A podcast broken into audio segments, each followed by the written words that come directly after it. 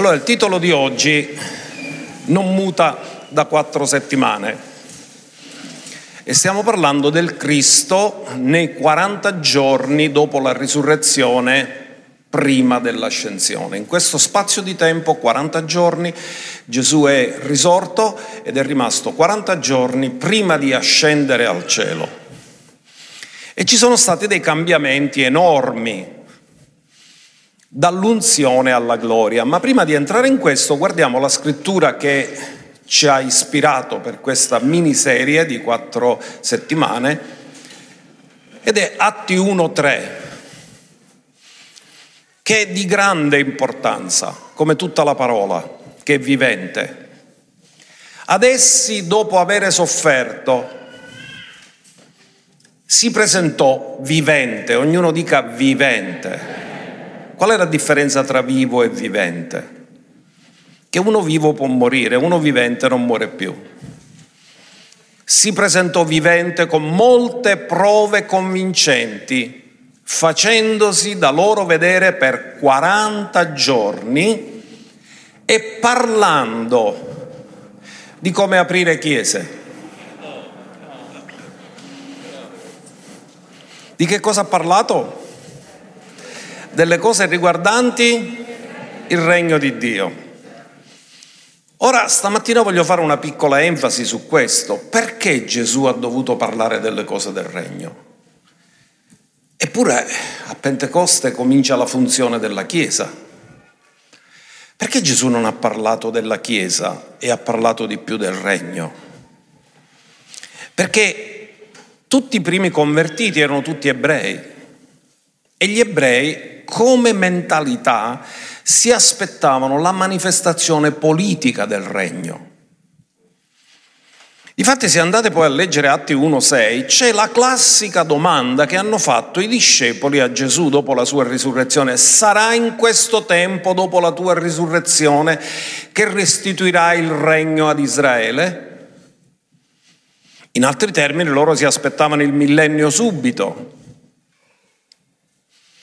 Non si aspettavano che ci fosse questa pausa tra la sessantanovesima settimana di Daniele, rivelata nel libro di Daniele profeticamente.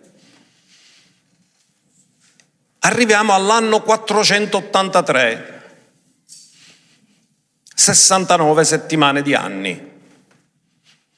Gesù entra a Gerusalemme cavalcando un puledro d'asina. Ed esattamente in quel giorno si compie quella data. Il re viene rifiutato e Dio cosa fa? Utilizza il fatto che la nazione di Israele rifiuta il loro re e fa l'interruzione. In questa interruzione c'è il tempo dei gentili. Praticamente Dio rivela a Daniele che Dio tratterà con Israele nelle settanta settimane e farà tutto quello che c'è da fare. Alla sessantanovesima settimana si interrompe il tempo con cui, di cui Dio si occupa degli ebrei e si apre il tempo dei gentili.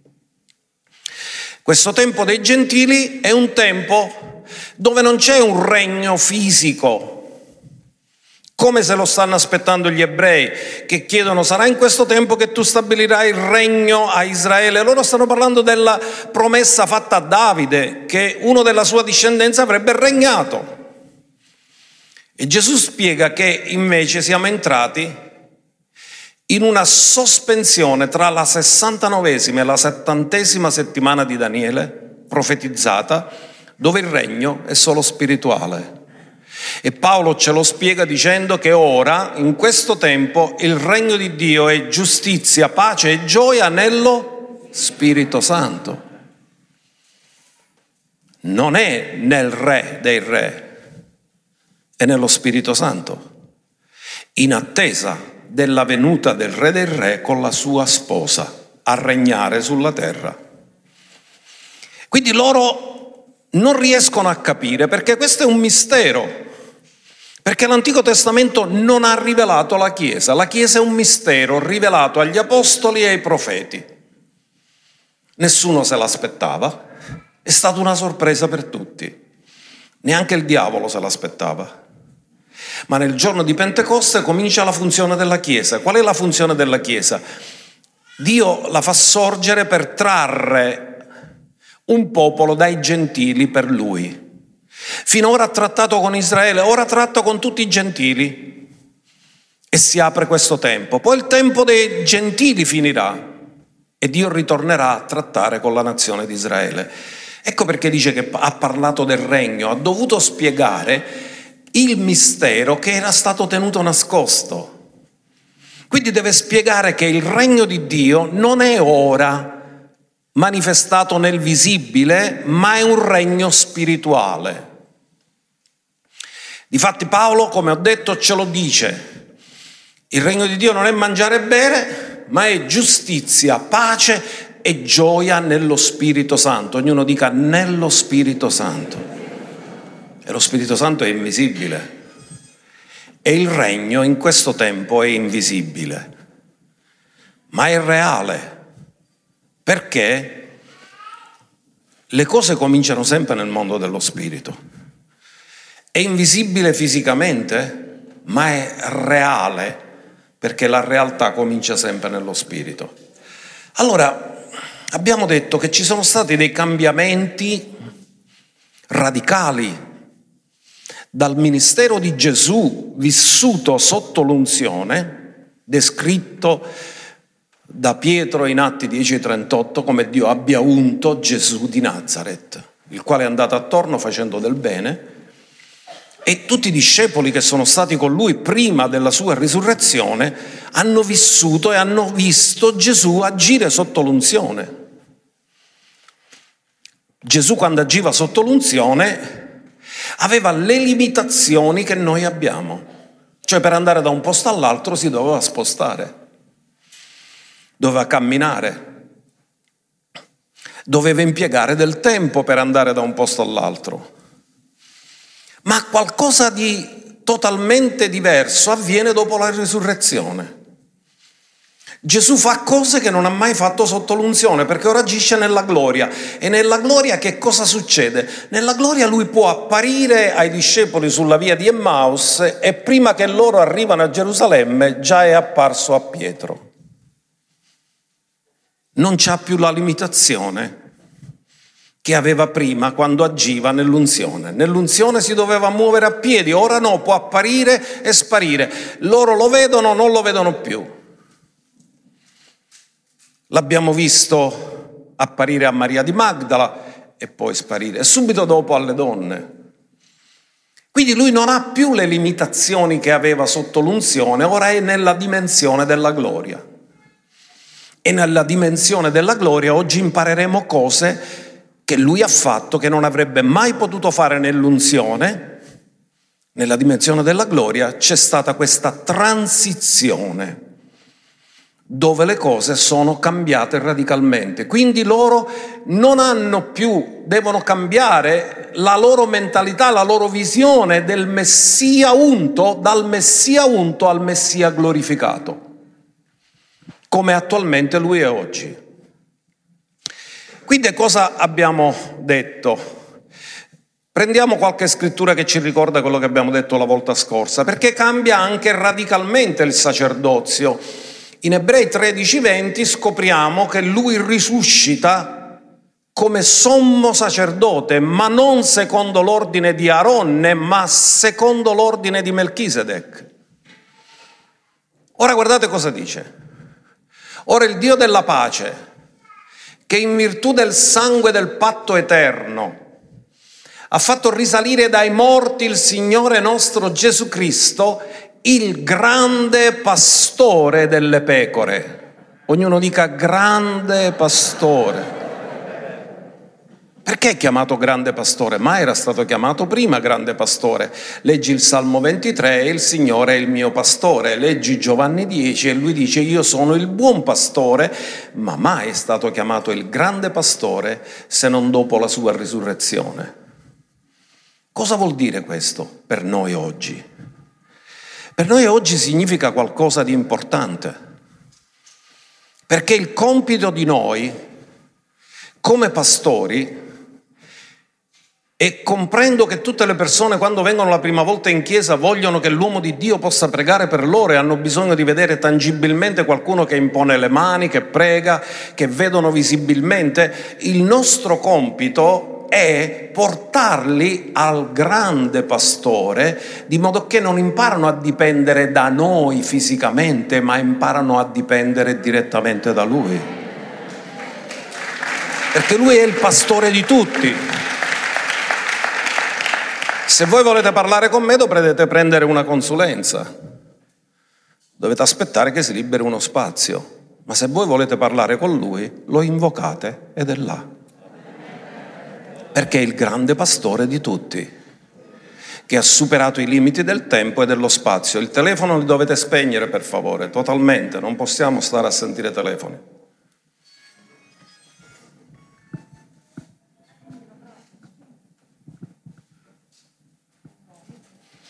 Ci abbiamo pure la radio collegata, non possiamo fare sentire queste cose. Allora, andiamo a noi. Grande pastore. Quindi lui risorge come sommo sacerdote, finisce il sacerdozio aronico levitico, finiscono i sacrifici. E ora lui è il grande pastore delle pecore. Qual è il nostro compito? Portare ogni persona a una relazione personale con lui. Perché lui è... Come vedremo oggi, approfondiremo l'ultimo aspetto di quello che sono state le cose che abbiamo trattato fino ad ora, cioè lui ha dichiarato una cosa straordinaria che non poteva mai dichiarare sotto l'unzione. Ha detto: io sono con voi. Sapete quando l'ha detto? Quando se ne stava andando. Ora, uno che se ne sta andando potrà dire: io sarò con voi, nel senso che ritorna. Quando tu vai a visitare una persona, tu dici: ci vedremo. Poi ci vedremo un'altra volta, ma non gli dici: io sono con voi. Ora lui sta andando, si trova sul monte della Galilea e li sciocca dicendo: io sono con voi tutti i giorni. Poteva dirlo questo quando lui era nell'unzione? No, perché se era in un posto non poteva essere in un altro posto. Ma ora nella gloria lo può dire. E scopriremo oggi queste cose, ma prima di fare questo parleremo del riepilogo delle sei cose che abbiamo trattato fino ad ora. Saremo rapidissimi, però per chi non ha ascoltato tutti quelli precedenti capirà perché siamo arrivati a questo punto. Quindi la prima cosa che abbiamo imparato è che nei quaranta giorni lui è il vivente. Apocalisse uno, diciassette, diciotto. C'è uno shock che ha Giovanni quando lo vede nella gloria. Ora Giovanni abbiamo detto che era l'uomo con cui Gesù aveva avuto maggiore intimità, era riuscito addirittura a mettere la testa nel petto del Signore. Ma in questa dimensione, quando lo vide, non gli può mettere la testa sul petto. Cadde ai suoi piedi come morto. Ma egli mise la sua mano destra su di me dicendomi: non temere, io sono. Ognuno dica: io sono. Lui ora rivela la sua gloria, dice: io sono il primo e l'ultimo, il vivente. Fui morto ma sono vivente per i secoli dei secoli, amen, e ho le chiavi della morte e dell'Ades. Lui si rivela glorificato. E guardate cosa dice: io sono il primo. Significa che prima di lui non c'è nessuno. E poi dice: io sono l'ultimo, significa che dopo di lui non c'è nessuno. In altri termini, per avere diritto all'esistenza devi essere in lui. Alleluia. Il vivente. E dice: sono stato morto, fui morto, ma ora sono vivente per sempre, per i secoli dei secoli. Lui è il vivente. Lui supera i limiti del tempo. I secoli dei secoli non possono fermare gli effetti della risurrezione. Lui è il vivente e rimarrà il vivente per sempre. Lui è la vita, in realtà. Abbiamo imparato che il Cristo dei quaranta giorni è vittorioso. Lui ha vinto. Ha vinto tutto, ha vinto tutti. Lui è il vincitore per eccellenza. Ebrei due otto e poi Ebrei dieci, dodici e tredici dice che la scrittura tu gli hai posto tutte le cose sotto i piedi. Infatti nel sottoporgli tutte le cose non ha lasciato nulla che non gli fosse sottoposto. Dillo, anche i problemi che sto vivendo oggi gli sono sottoposti, le malattie che ho gli sono sottoposte, le difficoltà che ho gli sono sottoposti, i debiti che ho gli sono sottoposti e lui li può cambiare con una sola parola. Tutto gli è sottoposto.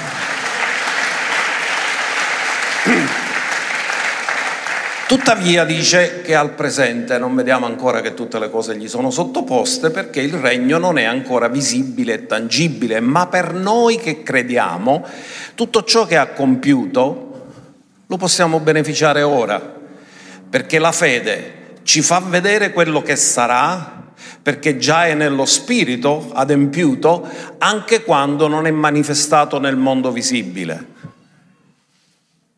Andiamo a Ebrei dieci dodici. Egli invece, dopo avere sofferto per sempre un unico sacrificio per i peccati, si è posto a sedere alla destra di Dio, aspettando ormai soltanto che i suoi nemici siano posti come sgabello dei suoi piedi. Fermati un attimo.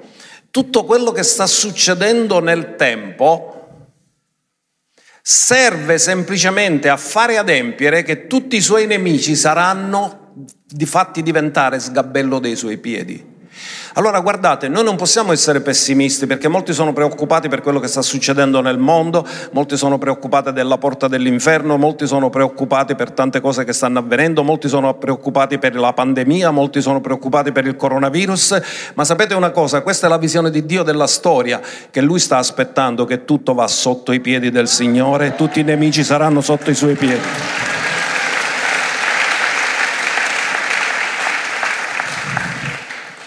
Lui è irreversibilmente il vincitore.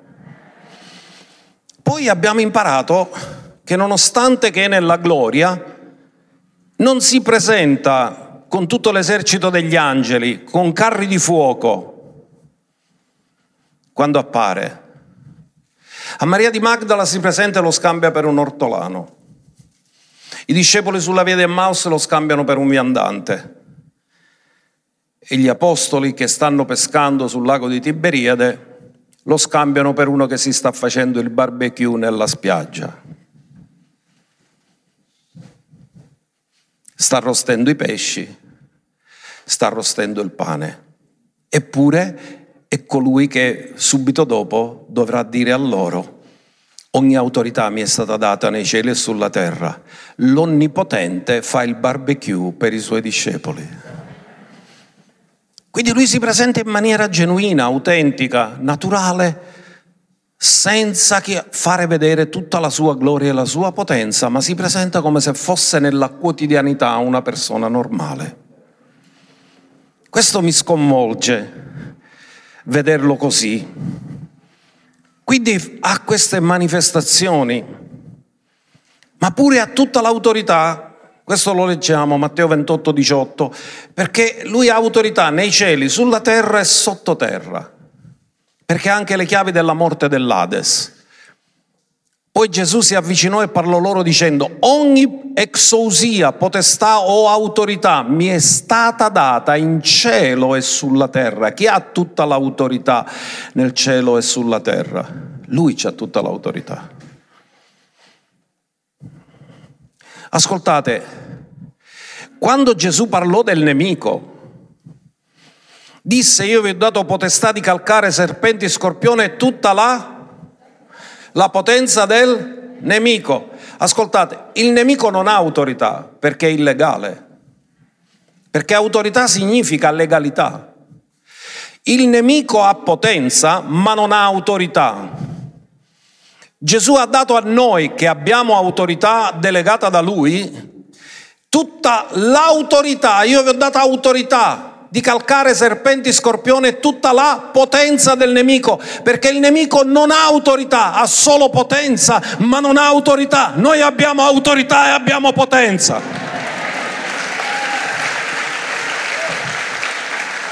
E la potenza senza autorità è illegale. Usare una potenza senza autorità è illegale. Quindi lui ha ereditato autorità nei cieli e sulla terra.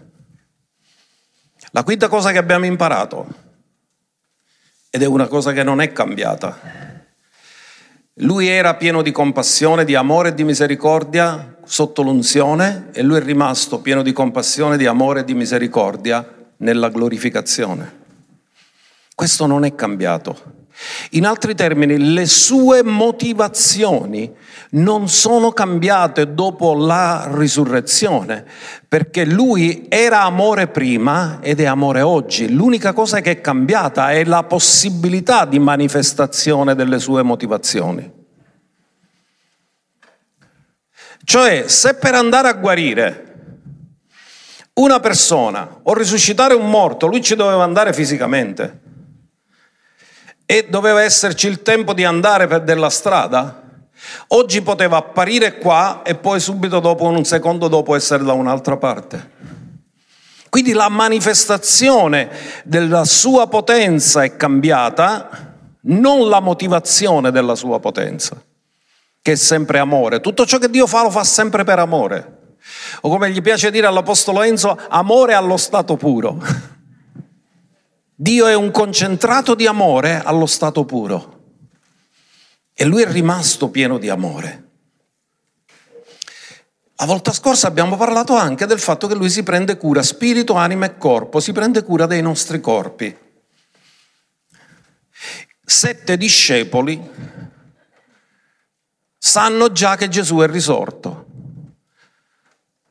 ma si trovano nel lago di Tiberiade e se ne vanno a pescare.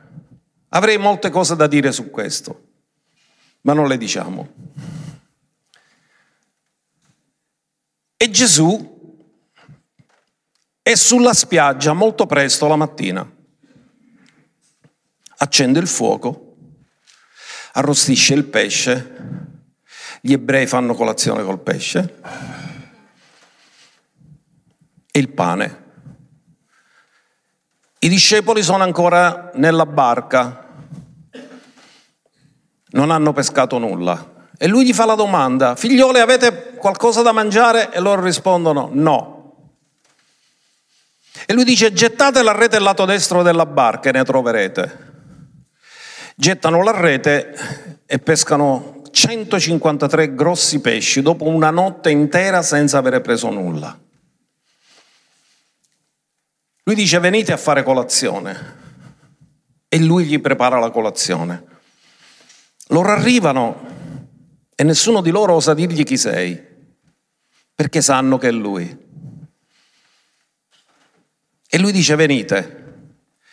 E il Re del Re, Signore dei Signori, colui a cui ogni autorità è stata data in cielo, sulla terra e sotto la terra, serve la colazione a loro.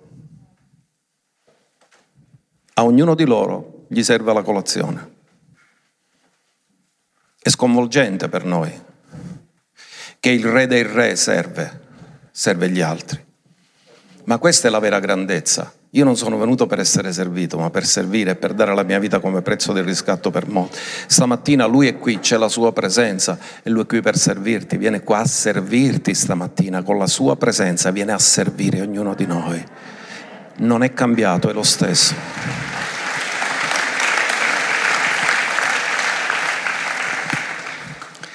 E abbiamo trattato due versi importanti, Ebrei quattro, quindici e sedici, dove c'è la manifestazione dell'amore, della compassione, della grazia che lui ha verso di noi. Dice: infatti noi non abbiamo un sommo sacerdote che non possa simpatizzare con le nostre debolezze, asteneias, qui tradotte infermità, ma realmente mancanza di forza, quindi debolezze. Ma uno che è stato tentato in ogni cosa come noi, senza però commettere peccato. Quindi lui conosce la via della vittoria in ogni tentazione, conosce la via di uscita e te la rivela per vivere come lui ha vissuto. Perché lui è stato tentato come noi, ma non ha mai peccato, ha sempre vinto, ha sempre resistito alla tentazione. E poi dice: non avete uno che non vi capisce, perché è stato tentato, è stato qui sulla terra, ha vissuto come noi, ha vissuto nella stessa situazione dove noi viviamo, nello stesso ambiente dove noi viviamo. E quindi poi c'è l'invito meraviglioso: accostiamoci dunque con piena fiducia. Cos'è che ci toglie la fiducia? Sono i sensi di colpa. Quando sbagliamo perdiamo la piena fiducia, ci sentiamo colpevoli. Ma lui l'ha rimossa col sangue e dice di ci dobbiamo accostare al trono della grazia. Il trono della grazia non è il trono dei meriti, il trono dei meriti si chiama tribunale Bema, lì riceveremo la ricompensa. Questo è il trono della grazia. Ora ascoltate, affinché otteniamo che cosa? Cosa dobbiamo ottenere? Ognuno dica misericordia. Ascoltate, la misericordia serve quando ci sono miserie. Quando saremo glorificati non avremo bisogno di misericordia perché saremo divenuti perfetti. Amen? Una persona perfetta non ha bisogno di misericordia, è una persona imperfetta che ha bisogno di misericordia. E siccome in questo mondo dove viviamo ora siamo ancora tutti imperfetti, tutti noi abbiamo bisogno di misericordia. In altri termini, non saranno le nostre debolezze, né i nostri errori, né i nostri peccati a impedire a Dio di mostrarci il suo grande amore. Lui ci chiama ad avvicinarci affinché otteniamo misericordia e troviamo grazia, cioè favori immeritati, per ricevere aiuto al tempo opportuno. Nel momento del bisogno, io l'ho chiamato questo verso il pronto soccorso di Dio ventiquattro ore al giorno, perché nel momento del bisogno non devi fare come nei pronti soccorsi che ci sono a Palermo, che ti fanno aspettare sei ore prima che ti ricevano. Questo pronto soccorso ti riceve subito, istantaneamente. Trovi aiuto nel momento del bisogno, troviamo grazia. Ora andiamo all'argomento di oggi. Questo era un piccolo riepilogo che io non so fare molto bene, perché ci predico sempre altre cose. E parliamo del Cristo dei quaranta giorni, che è divenuto l'Io sono sempre presente. Sempre presente. Perché non ha detto io sarò con voi, ha detto io sono con voi. Chiunque avrebbe detto sarò con voi, come dire quando torno ci rivedremo. Ma lui non ha detto questo. In altri termini, la sua risurrezione ha prodotto il fatto che lui è sempre presente, in tutte le età, in tutte le generazioni, in ogni tempo. Ha superato i limiti del tempo, ci ritorneremo su questo. Perché eh, Matteo ventotto venti, guardiamolo. Queste sono le ultime cose che lui dice, poi dopodiché se ne sale, ascende al cielo. E guardate cosa dice, sta insegnando ai discepoli, dire fate discepoli, insegnando loro di osservare tutte le cose che io vi ho comandato. Ora ci concentriamo sulla seconda parte. Ora ecco, io sono con voi tutti i giorni. Quanti di voi avete passato giorni di tristezza, giorni di dolore, giorni di malattia, giorni di infermità, giorni di disperazione? Però lui ha detto c'è una costante, qualsiasi cosa ti può succedere, io comunque sono sempre con te. Sono con voi tutti i giorni, fino alla fine dell'età presente. In altri termini, lui ha promesso la sua presenza. Se lui l'ha promessa è perché è reale. E se è reale la presenza, il punto importante per noi è: siamo sintonizzati e sincronizzati con la presenza? La nostra coscienza è volta verso la sua presenza o siamo troppo presi da noi stessi? Ora ascoltatemi attentamente. Quando Dio creò Adamo, prima della caduta, Adamo era più consapevole di Dio che di se stesso. Dopo la caduta cominciò ad avere paura, ma lui prima era consapevole di Dio, non di se stesso. Quando cominciò ad avere paura divenne consapevole di se stesso e si allontanò da Dio. Ora c'è la presenza. Più siamo sintonizzati con noi stessi e sincronizzati con noi stessi, più siamo lontani dalla presenza e più siamo concentrati a avere la coscienza volta verso di Lui, più siamo concentrati nella Sua presenza. E com'è che ci accorgiamo che siamo nella Sua presenza? Quando siamo più coscienti di Lui che di noi, siamo nella Sua presenza. Quando siamo troppo consapevoli di noi e meno di Lui, non siamo nella Sua presenza. Ora ricordate che Gesù sta usando un termine, ha detto io sono eterno presente. Vi ricordate che Mosè, quando dice che riceve l'incarico di andare a liberare il popolo di Israele dall'Egitto, dice quando mi chiederanno chi mi ha mandato, cosa dirò a loro? E Dio si rivela a Mosè e dice... dice, tu dirai, l'Io sono mi ha mandato a voi. L'Io sono significa autoesistente e autosufficiente. In altri termini significa qualsiasi altra cosa che esiste è stata creata da Lui, ma Lui è autoesistente perché non è stato creato, ma è il creatore. Qualsiasi altra cosa per esistere ha bisogno di Lui e della Sua provvidenza, ma Lui per esistere non ha bisogno di nessuno. Lui è l'esistenza. Lui è la vita. E Gesù cosa dice? Io sono con voi. Ma come? Se ne sta andando. E dice io sono con voi. Non dice io sarò. Questa sarebbe stata la promessa di una venuta. Dice io sono eternamente presente, solo che vi dovete accorgere che ci sono e vi dovete sintonizzare col fatto che io sono presente. Dobbiamo imparare la presenza. Quindi Lui cosa fa? Quando dice questo supera il tempo, perché quando dice io sono con voi tutti i giorni fino alla fine dell'età presente, significa io domino il tempo, non è il tempo che domina me, sono io che domino il tempo, perché generazione dopo generazione io rimango costantemente presente. E questo è meraviglioso. E Lui come se sta dicendo, sono invisibile, da quando salirò al Padre non mi vedrete fisicamente, ma anche se c'è la mia assenza fisica, c'è la mia presenza spirituale. In altri termini, anche se vado al Padre, la distanza fisica e il tempo nella gloria sono eliminati. Vi faccio un esempio. Ci sono cose che eliminano le distanze. Tu puoi avere parenti in Canada, negli Stati Uniti, ti fanno la telefonata e tu senti la sua voce. C'è un piccolissimo ritardo. Ma tu senti? Quella distanza viene annullata. Perché tu ti metti in contatto, fai la videochiamata, fai la chiamata e nello stesso momento, con qualche centesimo di secondo di ritardo, tu hai superato e vinto quella distanza. Lo spazio si è accorciato e tu sei in contatto con una persona che si trova a centinaia di migliaia di chilometri di distanza, ma tu stai parlando. Andiamo a vedere un'altra cosa.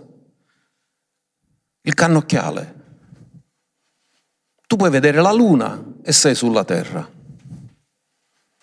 La distanza viene avvicinata perché il cannocchiale ti fa vedere qualcosa che puoi vedere solo se sei là vicino con la vista naturale, ma il cannocchiale ti ha abbreviato la distanza e tu riesci a vedere particolari nella luna stando sulla terra. Cosa ha voluto farci sapere Gesù quando ha detto io sono con voi tutti i giorni? Significa nella mia glorificazione c'è la eliminazione del tempo e dello spazio, che sono la dimensione dove noi viviamo. Sono con voi, sono presente. Quindi questo è fantastico. Noi potremmo avere la percezione delle realtà celesti fuori dal tempo perché possiamo attingere all'eternità. L'eternità non c'è tempo, c'è un eterno presente. Lui glorificato è entrato nell'eternità, nell'eterno presente. Noi ci entreremo quando saremo glorificati, ma per ora siamo nel tempo. E tu vedi che uno che è nell'eternità si può prendere cura di quelli che sono nel tempo, perché ha detto sono con voi tutti i giorni. Non ha limiti. Ora tu dici, com'è possibile che Lui è con noi? Sì, perché Cristo in noi, speranza di gloria. Non è con noi? Quando siamo divenuti il Tempio dello Spirito Santo, perché siamo stati battezzati nello Spirito Santo, non siamo il Tempio dello Spirito, lo Spirito di Dio non è con noi, ma vi do un'altra promessa che Gesù ha fatto. Perché questa promessa ci fa sballare un pochino la testa, perché noi ragioniamo con la mentalità del tempo e dello spazio, mentre Dio ragiona con la mentalità dell'eternità. Andiamo a vedere Giovanni quattordici, ventitré. Gesù rispose e gli disse: se uno mi ama, osserverà la mia parola, e io e il Padre mio l'amerà, e noi verremo a Lui e faremo dimora presso di Lui. Oh, questo è straordinario. Se tu lo ami, ubbidisci. E quando ubbidisci diventi una stessa cosa con Lui. Perché se tu hai dei figli e gli dai un comando e i tuoi figli ti obbediscono, sono in armonia con te. Perché sono allineati con la tua volontà. Così quando noi ubbidiamo Dio siamo allineati con la sua volontà, e quando noi siamo allineati con la sua volontà siamo uno con Lui. E Lui ha detto: quando voi vi allineate alla mia parola e ubbidite la mia parola e osservate la mia parola, il Padre mio vi amerà e noi verremo a Lui e faremo dimora presso di Lui. Allora Gesù ha potuto dire: ecco, io sono con voi tutti i giorni fino alla fine dell'età presente. Cos'è che conserva questa unità con Dio? Il fatto che non ci manteniamo nelle nostre sensazioni, ma ci manteniamo nella sua parola. Perché la sua parola è stabile nei cieli. La sua parola è già eternità. La sua parola non è del tempo, è dell'eternità. E quando siamo allineati con la parola, siamo allineati con l'eternità. Ora questo non puoi capirlo se non lo vedi con gli occhi dell'eternità. Perché con gli occhi del tempo dice: che fa? Il Padre che fa? Lascia il cielo e viene sulla terra, Gesù lascia il cielo e viene sulla terra. No. Dio è onnipresente. Non c'è bisogno di spostarsi. Siamo noi che ci dobbiamo sintonizzare in Lui. E se volete sapere la verità finale, Dio sarà tutto in tutti.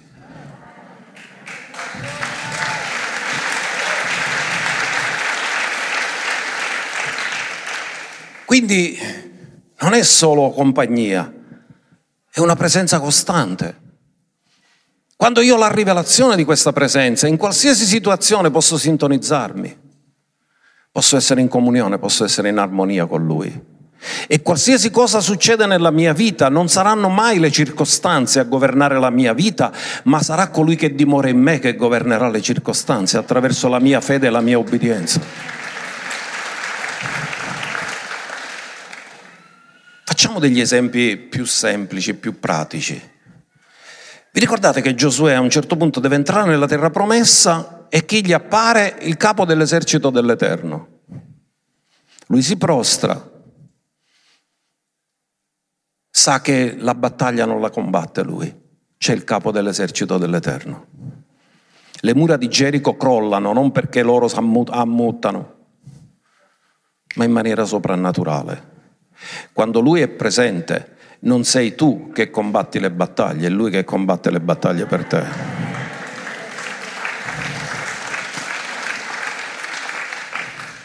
Stefano, ci sono lupi assetati di sangue che lo stanno lapidando, ma Stefano vede e vede Lui nella gloria e lo dice, e impazziscono quelli, ma lui vede Lui, vede la presenza. Vede Lui nella gloria, lo vede glorificato alla destra del Padre. I santi nel Colosseo cantano mentre i leoni sono lanciati contro di loro per stritolarli. E l'imperatore diceva: come fanno a cantare? Stanno per morire. Perché loro non vedevano i leoni, vedevano Gesù che passeggiava in mezzo a loro. Perché lui aveva detto: io sono con voi tutti i giorni fino alla fine dell'età presente. Gli altri vedevano i leoni, loro vedevano Gesù che stava dicendo: fra poco verrete con me.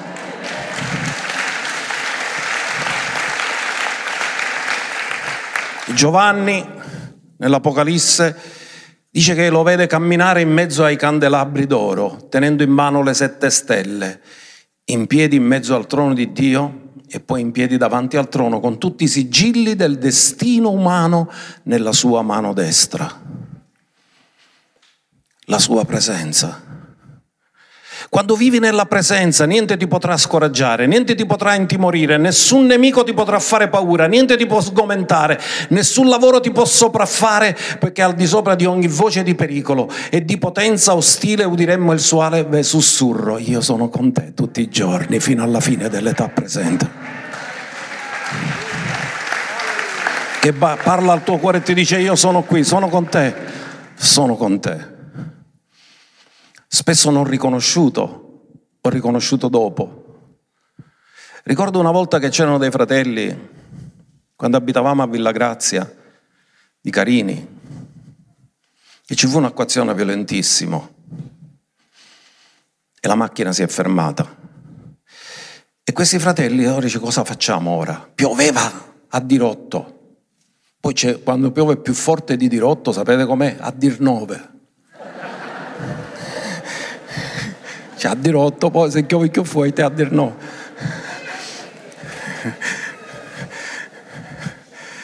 E a un certo punto sapete che succede? Sono fermi, la pioggia allucinante che scendeva, come diciamo noi in siciliano, ai cavechicate. Pioveva forte, fortissimo, la macchina ferma, loro rimangono là. E ora che facciamo? A un certo punto dice che si accosta una macchina, questo apre il cofano, aggiusta la macchina e se ne va e sparisce. Loro lo cercano, non c'è più. Era un angelo meccanico la, la, mandato da Dio. Loro l'hanno cercato, ma non, non c'era più, era sparito. Era sparito. Io sono con voi tutti i giorni fino alla fine dell'età presente. Quando è che se ne sono accorti? Dopo. Hanno detto: ma tu vuoi vedere che era il Signore che ha mandato un angelo e che ci ha aggiustato la macchina? La macchina, appena hanno messo la chiave, è partita subito. Qua c'era stato un tocco soprannaturale, si aggiustarono tutte cose. Pioveva, era così, la macchina non ne voleva sapere niente, hanno provato un sacco di volte, eppure la macchina è ripartita e sono tornati, e a volte come i discepoli sulla via di Emmaus lo riconosciamo dopo. Hanno detto: ah, ma non ardeva il nostro cuore mentre lui ci parlava? E quelli hanno detto: ma questo era il Signore, solo lui poteva essere. L'abbiamo cercato, ci siamo girati, abbiamo detto: ma dov'è, ma dov'è, ma dov'è? Non c'è più. La macchina non c'era più. La loro macchina è ripartita. A volte lo riconosciamo dopo che ha fatto le cose. Ma che bello quando abbiamo fede prima che fa le cose.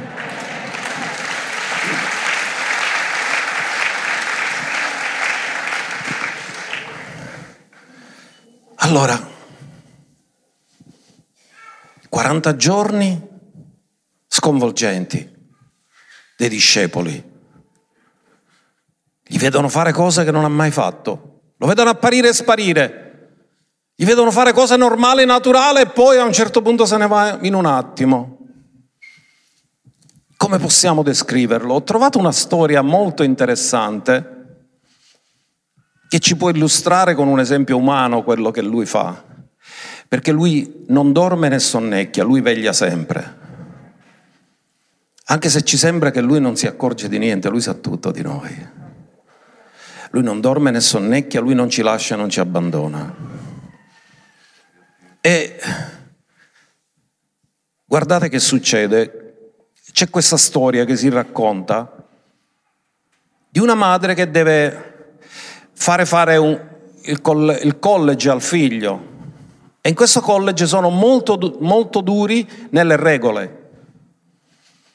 Come tutte le mamme, lei non si accolla che può vedere il figlio solo ogni quindici giorni.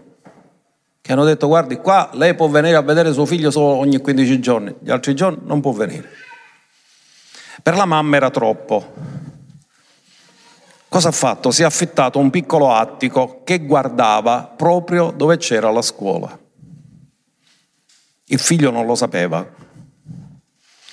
i professori non lo sapevano, il direttore del college non lo sapeva, ma questa donna se ne saliva là e controllava il suo figlio, se giocava nel cortile, se vedeva che stava bene in salute, e in qualsiasi momento il figlio avesse chiamato, lei sarebbe scesa dall'attico e sarebbe andata a trovarlo. In altri termini, lei vegliava sempre su di lui, ma lui non ne sapeva niente. È la stessa cosa che fa Gesù con noi. Noi non ce ne accorgiamo, ma lui costantemente sta vegliando su di noi. Di giorno e di notte, sempre. Tu dormi, ma lui veglia su di te. Lui osserva la tua vita. Lui guarda, e se tu un, per un momento gli dici Signore aiutami, lui è subito là a darti, a porgerti la mano e a darti l'aiuto di cui tu hai bisogno.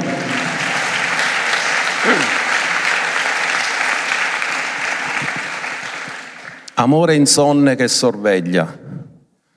La mamma lo amava il figlio e non se la sentiva di stare sta- lontano da lui. Lui ci ama e ha promesso, sono con voi tutti i giorni, che ve ne accorgete o non ve ne accorgete, io veglio su di voi, io ho dato la mia vita per voi, mi siete costati a prezzo di sangue e io non vi lascio e non vi abbandonerò mai. Alleluia. Lui è lì, sempre presente. La sua presenza, la sua parola, la sua grazia. Non saremo mai soli. Ascoltatemi bene, cos'è la presenza? Cos'è la presenza? La presenza è un ambiente, è un'atmosfera. Ascoltate. Potete mai voi coltivare al Polo Nord piante? È l'ambiente giusto perché possono crescere? Perché ci sia la vita ci deve essere l'ambiente giusto. La presenza è l'ambiente, è l'atmosfera dove la vita è possibile. Sapete, Lui è la nostra vita, quindi significa che Lui è l'atmosfera è l'ambiente dove la vita è possibile. Sapete che perché noi siamo vivi qua? Perché nell'atmosfera c'è ossigeno. Tu non lo vedi, ma sei nell'atmosfera giusta. Se togliessero tutto l'ossigeno, non potremmo vivere nessuno. Ora Dio ci ha posto in una condizione dove c'è l'ambiente giusto per crescere e l'atmosfera giusta per vivere. E tutto questo è la sua presenza. È la sua presenza, è l'assenza di tutte le altre cose che impediscono la vita. Quindi Dio c'ha una, c'è un'atmosfera con, nella quale dobbiamo sintonizzarci, perché io posso guardare solo il visibile, non riesco a percepirla quell'atmosfera. E alcuni dicono, oh Signore mi abbandonò, oh Signore mi abbandonò, perché vedono solo le circostanze e non vedono Lui. Ma la fede cosa ti fa vedere? Io sono con voi tutti i giorni, fino alla fine dell'età presente, che tu lo vedi o non lo vedi. Come il bambino a scuola, la mamma era là sopra che stava osservando il figlio. Lui non lo sapeva, però se avesse gridato, mamma ho bisogno di te, lei sarebbe scesa subito e sarebbe andata a portare soccorso. Questo è Gesù, Lui è con noi tutti i giorni fino alla fine dell'età presente e chiunque lo avrà invocato riceve il suo aiuto, la sua grazia, la sua misericordia.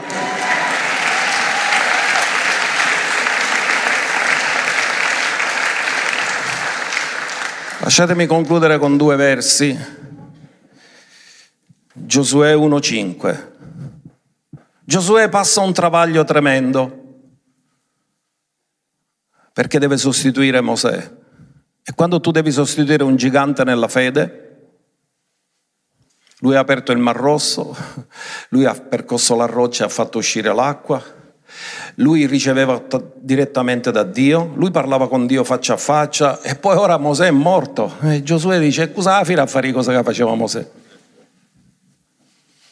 Quando tu devi sostituire una persona che è più grande di te, più cresciuto di te, più importante di te, come minimo ti viene l'emozione. E Mosè era morto e Giosuè deve prendere il suo posto. E allora Dio gli parla.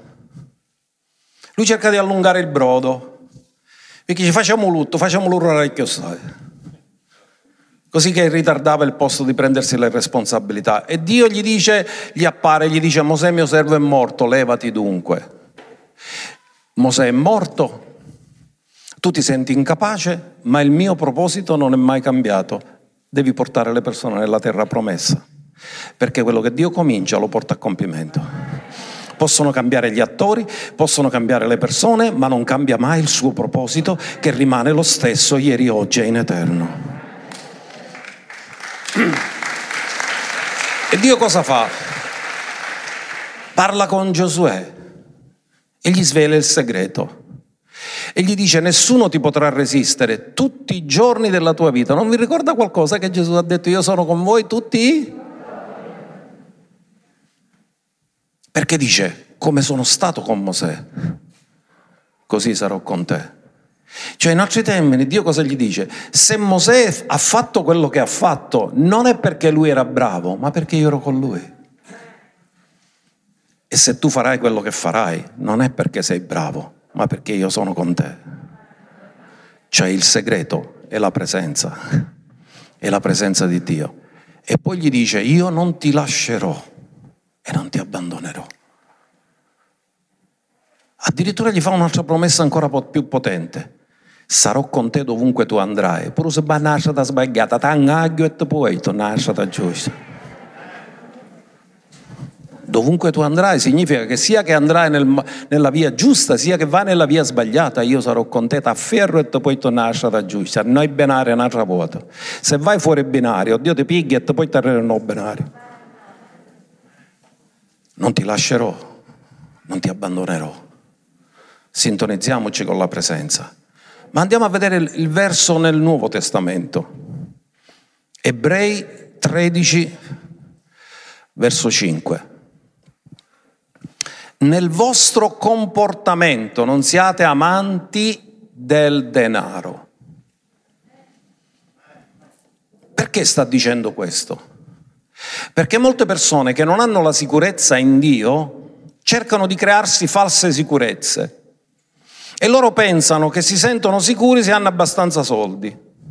Quindi il risultato cos'è? Che cominciano ad amare i soldi, che sono un mezzo, e si scordano della sorgente di tutto, della vita, che è Dio. E accontentatevi di quello che avete. Cioè non vi lamentate, perché Dio veglia su di voi, si prende cura di voi, non vi farà morire di fame. Quando vede che siete nel bisogno, in maniera soprannaturale provvede. E io voglio dirvi una cosa: Dio farà miracoli per dimostrare che Lui è presente. E ci sono persone che si troveranno in difficoltà economiche, in difficoltà finanziaria, e Dio vi, farà, vi provvederà in maniera soprannaturale, vi sorprenderà, e voi direte: ma da dove è venuto? La provvidenza viene dall'alto, e Dio interviene nel momento del bisogno. Perché Dio stesso ha detto. Lui l'ha detto? Mantiene quello che ha detto? È fedele a quello che ha detto? Cosa ha detto? Io non ti lascerò e non ti... Quantunque tuo padre e tua madre ti abbandonassero, io non ti abbandonerò mai. Gesù gridò sulla croce: Dio mio, Dio mio, perché mi hai abbandonato? Perché si è caricato del nostro abbandono, affinché nessuno di noi possa dire ora che è abbandonato da Dio, perché Lui ha detto: io sono con voi tutti i giorni fino alla fine dell'età presente. Se Lui è con noi tutti i giorni, nessuno di noi può soffrire di abbandono, perché Lui è presente e risponde a tutti quelli che lo invocano e a quelli che lo invocano in verità. Io non ti lascerò e non ti abbandonerò. Dillo forte: Lui non mi lascerà e non mi abbandonerà mai, poiché ho, ho messo in Lui la mia fiducia. Lui non mi lascerà e non mi abbandonerà mai. A Lui tutta la gloria, tutto l'onore, tutto il ringraziamento, tutta l'adorazione. Lui è con noi tutti i giorni fino alla fine dell'età presente.